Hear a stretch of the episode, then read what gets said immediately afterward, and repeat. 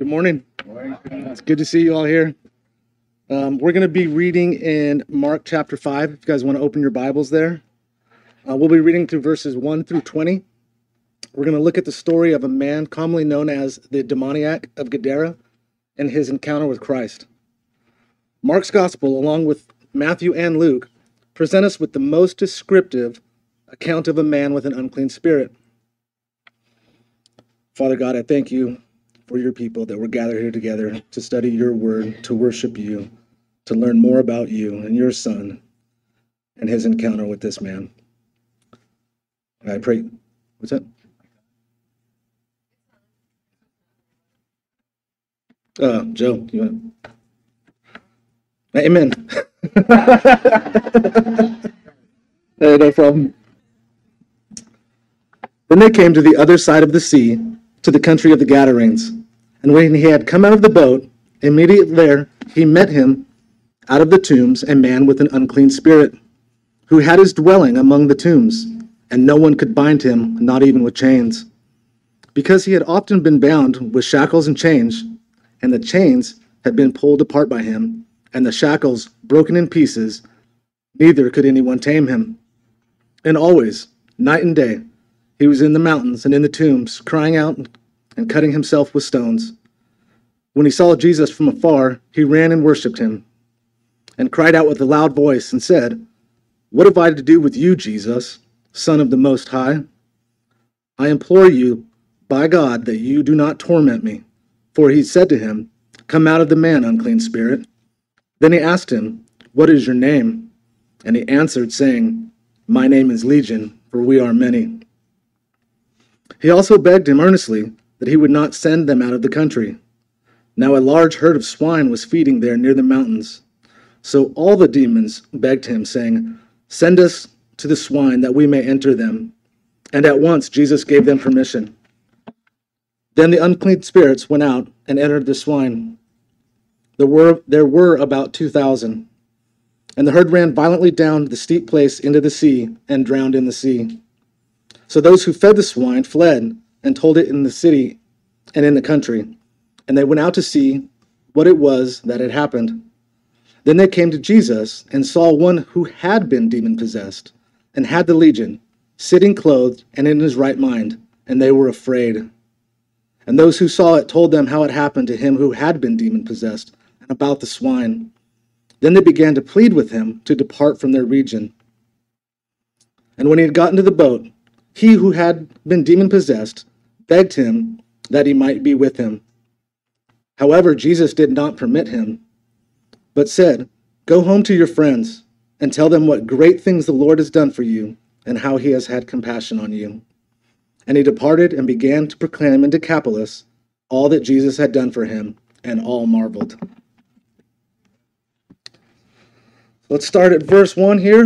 Um, remember, they came to the other side of the sea, to the country of the Gadarenes. Mark and Luke also record um, Jesus healing the demoniac. Luke 8 28, excuse me, Luke 8 26 says, Then they sailed to the Gadarenes, which is opposite Galilee. Jesus and the disciples left Galilee and went to Gadara or the Gadarenes. To prevent any confusion, these are two names for the same place and they're used interchangeably. There, the area is known as modern day uh, Gerasa, and it's one of the cities that made up the Decapolis, or the Ten Cities region. This region is on the east side of the Galilee. During the time of Christ, during the time of Christ the Decapolis was inhabited by a majority of Hellenists who ascribed to a Greek worldview. They were Gentiles. Hellenists were basically humanists who believed that humans are the ultimate source of truth. The culture was very different than in Galilee, it was pagan. Verses 2 and 4. And when he had come out of the boat, immediately there met him out of the tombs a man with an unclean spirit, who had dwelling amongst the tombs, and no one could bind him, not even with chains, because he had often been bound with shackles and chains. And the chains had been pulled apart by him, and the shackles broken pieces. Neither could anyone tame him. As soon as Jesus stepped foot on the shore, he met a man with an unclean spirit. he met a demon possessed man. To get a more complete picture of this man, we must look to Luke chapter 8 and Matthew chapter 8. Picture a man who probably had the appearance of an animal. He would have been filthy from living in the tombs. He would have had supernatural strength. He would have been able to break chains and shackles. Matthew tells us the demoniac was from the city and kept under watch of guards. The guards and the chains together could not hold him. Mark said he was often bound. He broke free again and again. Imagine the terror of the guards as they held him down and tried to chain him up just to see him break the chains again. He broke those chains like they were nothing. Luke tells us that eventually the, the demon drove the man out into the wilderness. This man was not out in the tombs for a week or even a month. Luke said he had demons for a long time. Matthew says the man was exceedingly fierce. Luke said he was naked. Now, here's where things get really scary. Verse 5 And always, night and day, he was in the mountains and in the tombs, crying out and cutting himself with stones. The demoniac of Gadara was wild in appearance. Most likely, he had long, unkempt hair and a disheveled beard. He would have been covered in dirt and grime from the tombs in the wilderness. The dirt would have been mixed with dried blood from the times he had cut himself. Other times he'd have blood running down his arms or legs. All this while being naked. This pitiful soul would almost look unhuman. No doubt his cries would send shivers down the back of the local townspeople. What was it like for the fishermen on Galilee as they approached the Gadarenes, hearing the shrieks coming from a madman? It must have been terrifying. Think of the children in town hearing screams at night coming from the wilderness. It's tempting to gloss over this passage without giving proper giving it proper thought. This man would have frightened everyone who ever saw him, who ever heard him, or even heard stories about him. This passage is important to us today because it shows us that demon possession is real. Usually, it's written as had a demon, or as Mark records, with an unclean spirit. Today, we commonly attribute strange behavior to mental illness. D- demon possession and mental illness are both real. Neither one should be dismissed. We don't blame all mental illness on demon possession. People experience various forms of mental health disorders, such as dis- depression, anxiety, and even schizophrenia. We do a great disservice to people who suffer from mental illness if we accuse them of being filled with a demon. Simply put, we don't overemphasize or underemphasize demonic activity in the world today. Another important thing about demon possession that you need to know is that a Christian cannot be possessed. As a Christian, you are the temple of the Holy Spirit. 1 Corinthians 6:19 says, "Or do you not know that your body is the temple of the Holy Spirit who is in you, whom you have from God, and you are not your own?" The Holy Spirit lives in us. When we place our faith in Christ, he takes up residence in our very body. In Exodus 20, when God gave the Ten Commandments, he said, I, the Lord, am a jealous God. God is jealous, and he does not share what belongs to him. As Christians, we belong to Christ. Paul, writing to the Colossians, said, He has delivered us from the power of darkness and conveyed us into the kingdom of his Son, of his love, in whom we have redemption through blood and the forgiveness of sins. We do not have to fear the power of darkness. We are in Christ's kingdom. Let's also look at Romans 8 9. But you're not in the flesh, but in the Spirit, if indeed the Spirit of God dwells in you. Now, if anyone does not have the Spirit, he is not his. If a person does not have the Holy Spirit, they do not belong to Christ. The negative also implies an opposite truth. If you have the Spirit, you are His. Let's get back to our text in verse 6. When he saw Jesus from afar, he ran and worshiped him. The demoniac saw Jesus and ran toward him. Luke says the man fell down before Mark. Excuse me. Luke said the man fell down before Jesus. Here in Mark, we see that he worshiped Jesus. Luke makes a note about how the demoniac frequently sees the man.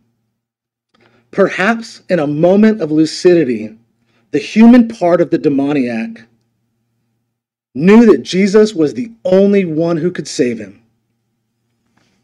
He ran to Jesus and worshiped him. But he didn't worship Jesus in the way that a follower of Christ would worship Jesus. He did not worship him in spirit and in truth. He fell at Jesus' feet. The word here used for worship is proskuneo, and it means to bow one's knees and place their forehead on the ground or lay in a prone position. In that culture, proskuneo is a way to show respect or homage to a person of superior rank. We know that in every every situation, Jesus is always superior. All things are under his feet, and he is head over all things. The next two verses, 7 and 8, can be a bit tricky. And he cried out with a loud voice and said, What have I to do with you, Jesus, Son of the Most High God? I implore you, by God, that you do not tempt me. For he had said, Come out of the man, unclean spirit. The verses actually read backwards. To better understand the flow in modern English, we would read them as Jesus said, Come out of the man, unclean spirit. And the man responded with a loud voice, saying, What have I to do with you, Jesus, Son of the Most High God? I implore you that you do not torment me. Jesus actually cast or commanded the spirit out first, as opposed to the way the text reads. Jesus saw the man. He knew that the man had a demon and he instantly commanded the demon to leave the man. The demon responded to Jesus, not the man. The demon knew who Jesus was. Satan knows who Jesus is, and so do fallen angels. The demon addresses Jesus as Son of the Most High God, and he is correct. There are many people who know about Jesus. They believe in the historical Jesus. They it may even believe that Jesus is the Son of God. People, people can have good theology and fail to take the most important step. They fail to put their trust in Jesus. He is waiting for a relationship with any person who has not placed their faith in him. The enemy of your soul has perfect theology, but it cannot save. James 2:19 says, "You believe there is one God. You do well. Even the demons believe and tremble. The demon was afraid of Jesus, and he used a common tactic in that era, that era. There was a superstition that if you knew a person's exact name, you would have power over them spiritually. The demon was trying to engage in a spiritual battle with Jesus. How ridiculously futile. The demon begs not to be tormented. Matthew says that the demon asked if Jesus was going to torment him before the time. The demon knows what awaits him. He will spend eternity with his master, Satan. Revelations 19:10 says the devil, who deceived them, was cast in the lake of fire and brimstone, where beast and false prophet are. And they will be tormented day and night and ever. No wonder the demons tremble. They're fighting from a position of defeat. Hell was not created for humans, it was created for the devil and his fallen angels. God does not send anyone to hell. God respects people's wishes and choices. If a person chooses to live life without Christ, God will not force him to spend eternity with Christ. Hell is real, and people are going there unless they are told about the gospel of Jesus Christ. In Romans 10, Paul gives us an encouraging word to each one of us.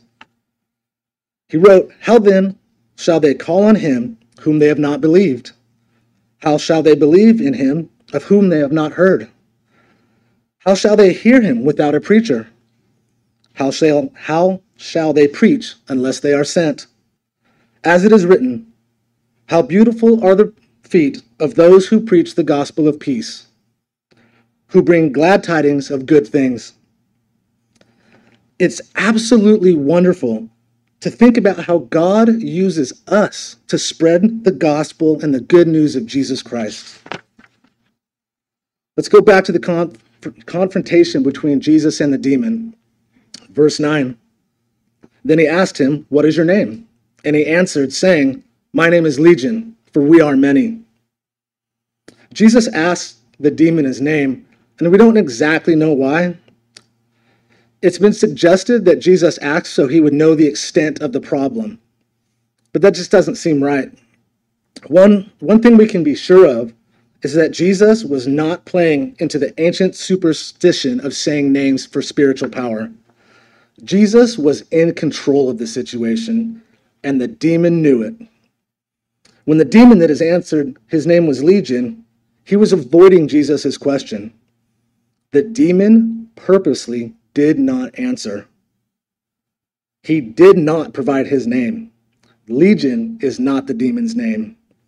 Legion refers to a Roman military legion that had 6,000 men and 120 horsemen.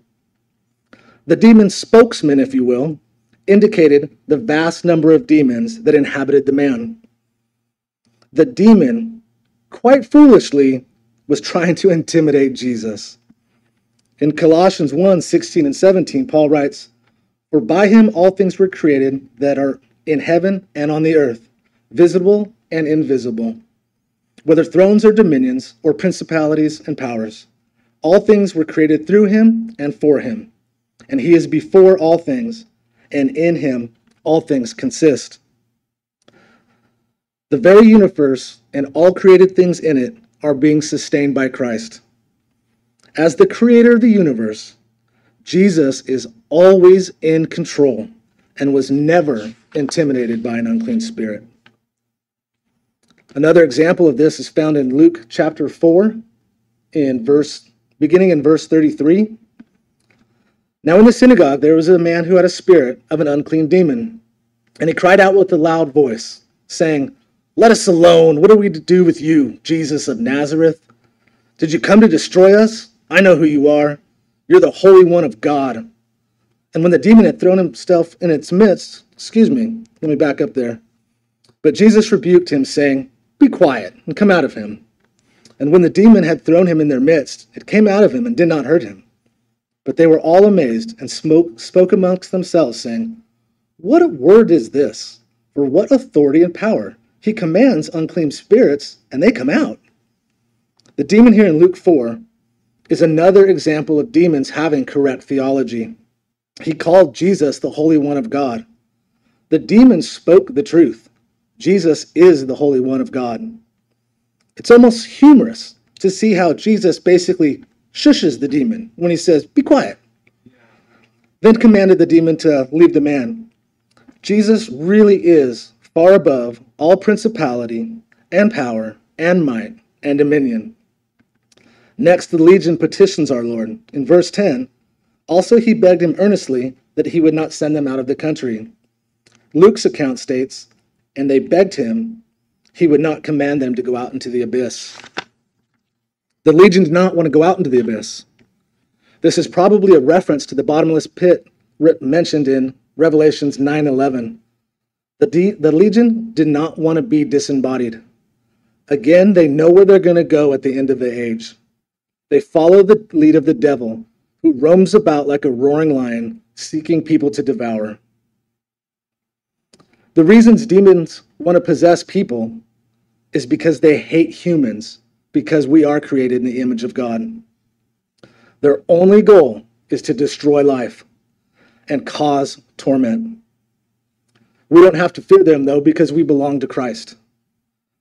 However, there is a lost and dying world out there that desperately needs the grace and love of Jesus Christ. Verse 11 Now a large herd of swine was feeding there near the mountains. So all the demons begged him, saying, Send us to the swine that we may enter them. And at once Jesus gave them permission. Then the unclean spirits went out and entered the swine. There were about 2,000. And the herd ran violently down the steep place into the sea and drowned in the sea. A lot has been said about the pigs. People allegorize what the pigs mean. The pigs are not central to this story. The demons could have possessed a herd of cows or camels. The pigs merely reinforce the idea that the Gadara was a Gentile region. Now we see all of the demons begging Jesus. Imagine the sound of 2,000 demons begging Jesus. Imagine the shrieking and the wailing of wretched, hell bound beings. It must have been terrifying to the disciples and the, the swine handlers. Jesus consented, and the pigs ran into the sea and died. We see there was about 2,000 pigs, so we can deduce there was roughly 2,000 demons in the man. It's startling to think that it's possible for so many unclean spirits to inhabit one man. The vast number of demons serves to underscore man's capacity for evil. The demon possessed pigs running into the sea and dying shows us the ultimate goal of our enemy, and that's death. The enemy wants to separate us from Christ, whether that be through unbelief or ineffectiveness. Our enemy will use every deception and will counterfeit the truth to achieve one goal our ultimate destruction. When one lost sinner dies without Christ, the enemy achieves its goal. Verse 14 So those who fled fed the swine, and they told it in the city and in the country. And they went out to see what it was that had happened. The pig farmers witnessed the entire event. They had to share their story with the people of Decapolis. We have another story of a person who had an encounter with Christ and had to share their story. In John chapter 4, after speaking with Jesus, the Samaritan goes into the city to tell the, the men about the man who knew everything she ever did. She beckoned the men of the city to come see Jesus, which they did.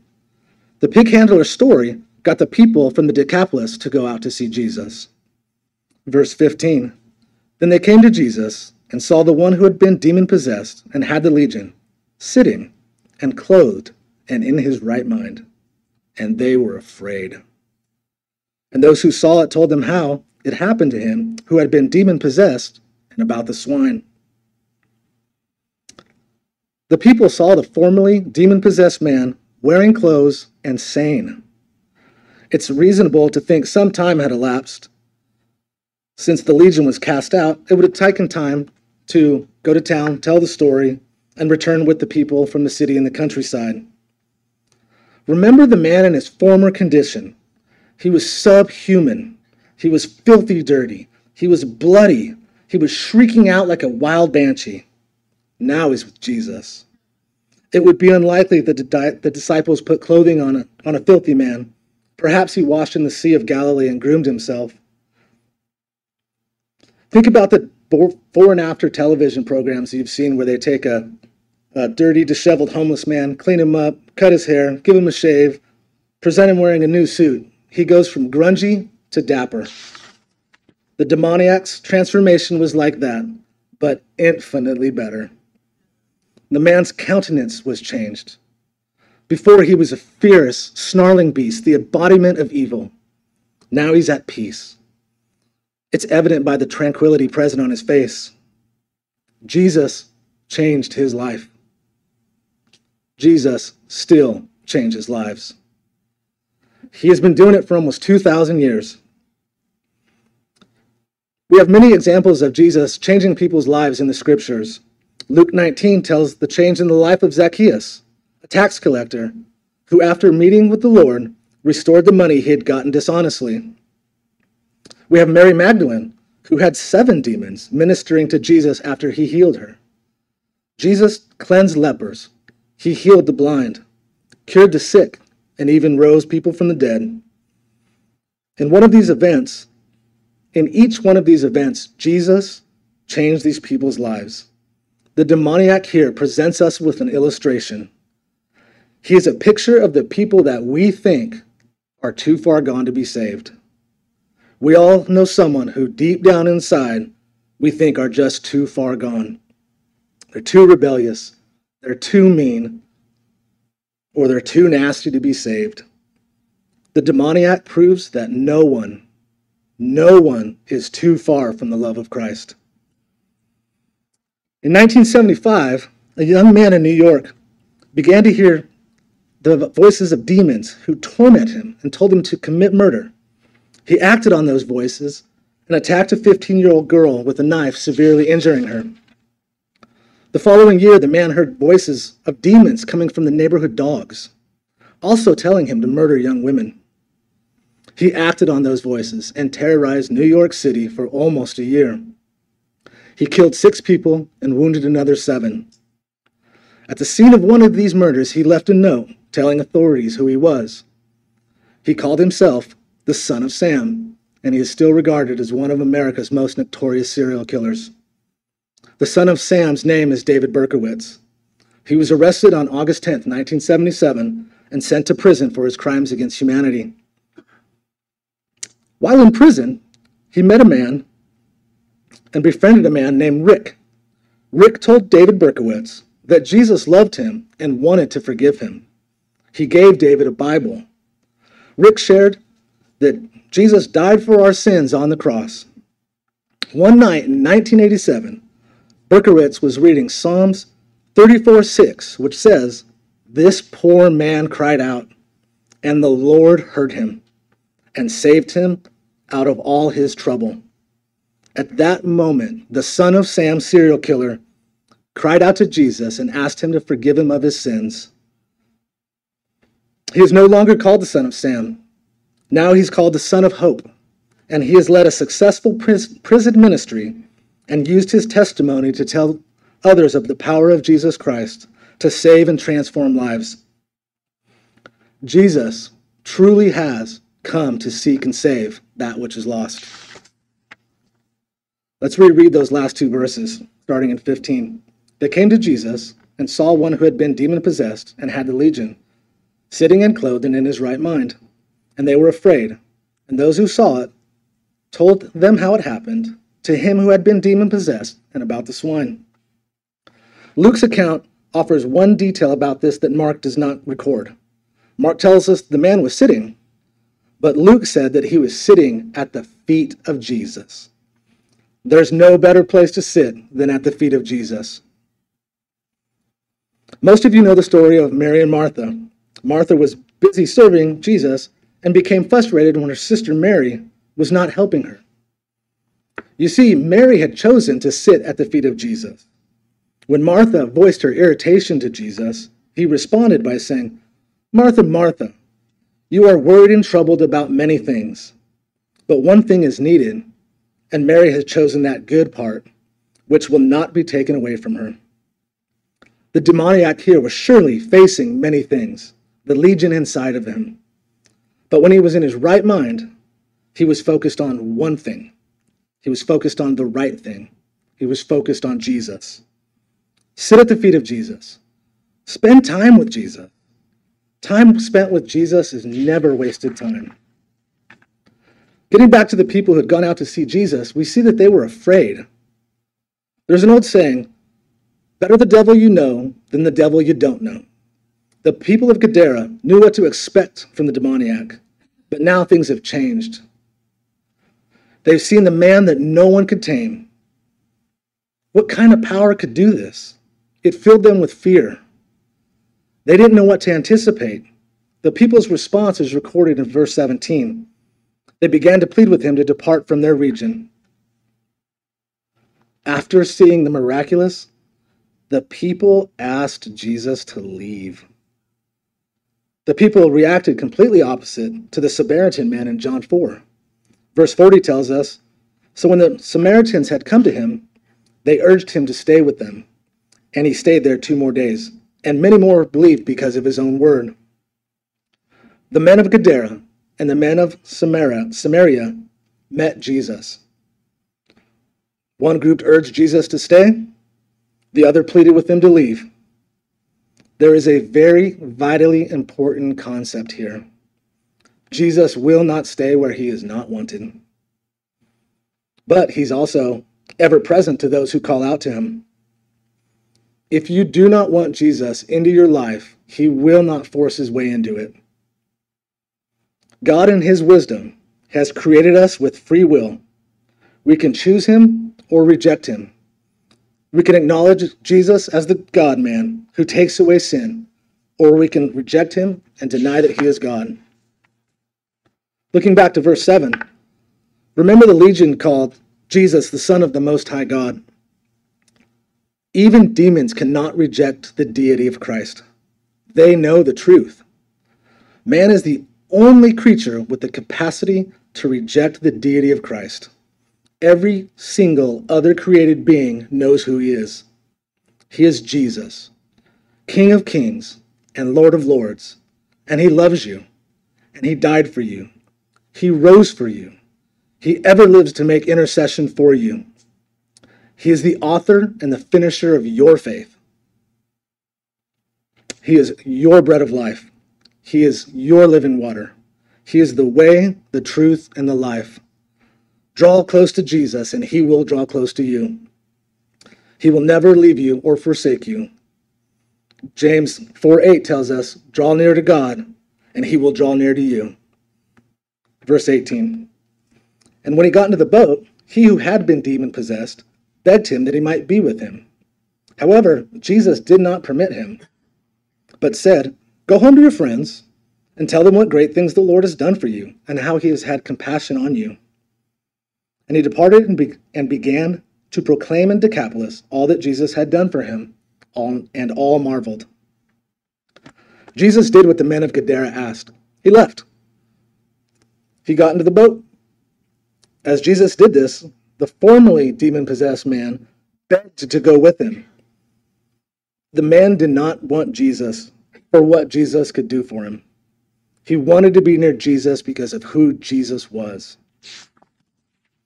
He no longer needed healing, he needed Jesus. But Jesus did not allow the man to accompany him. Jesus had better plans.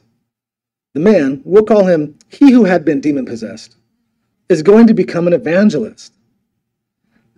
He's given specific instructions go home to your friends, tell them what great things the Lord has done for you, and how he has had compassion on you.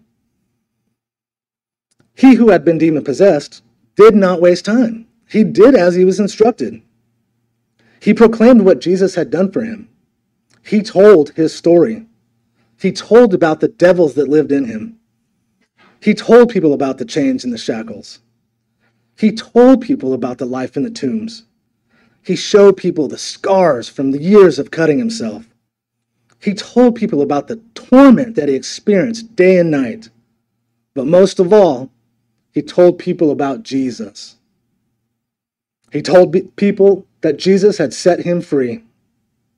He told people about his new life. He told people about his Savior. When people asked him why Jesus had come to the Gadarenes, he would have said, For me. He came for me. He had compassion on me. We're told that the people of Decapolis marveled. How could they have not? He who had been demon possessed would have been infamous in the region. Everyone would have heard his story. We know he had previous encounters with the local people. His new encounters would be the polar opposite a man full of the love and the joy of Christ. The tr- transformation would have caused amazement. People, no doubt, had to ask, How did this happen? Note the verse doesn't say that some marveled, it says that all marveled.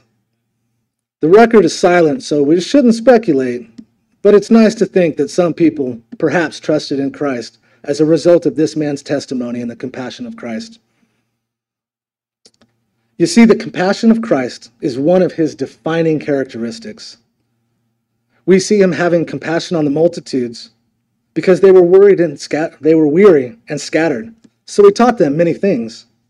Again, he had compassion on the multitude and he healed their sick. And yet again, he had compassion on the multitude because they had nothing to eat, so he fed them.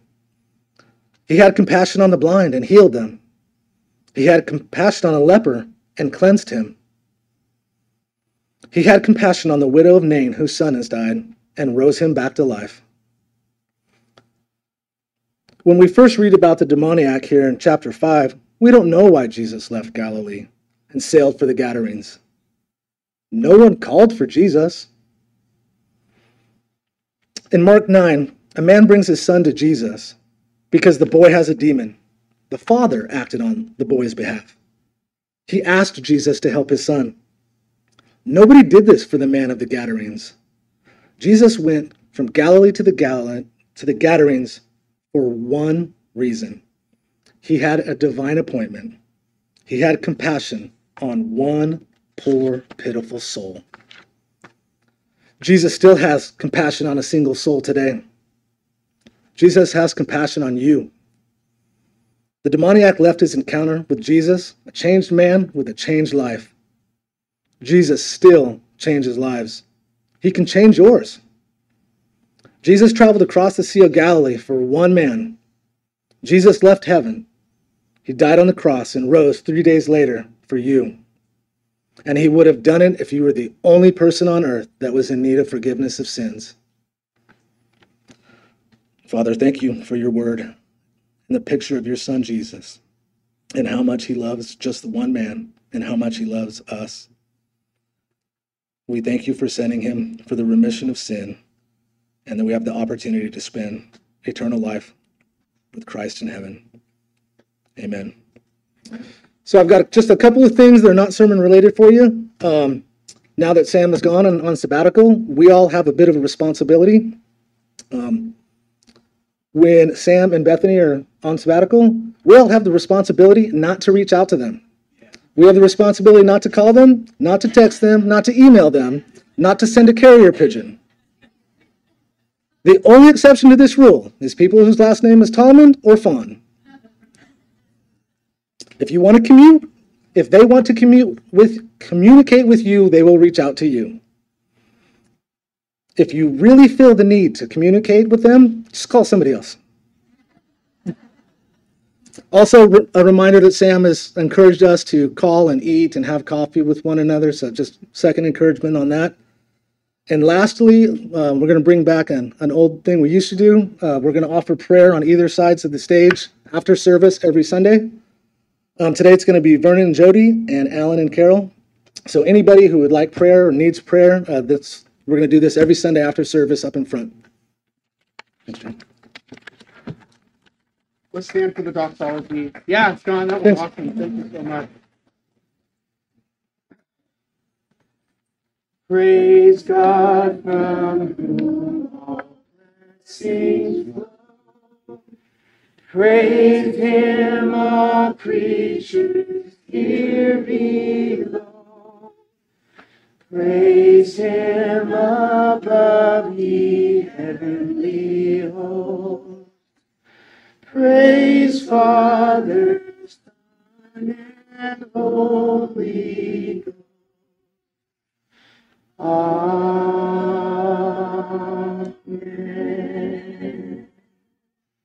Do I get to say it? Yep. You are sent.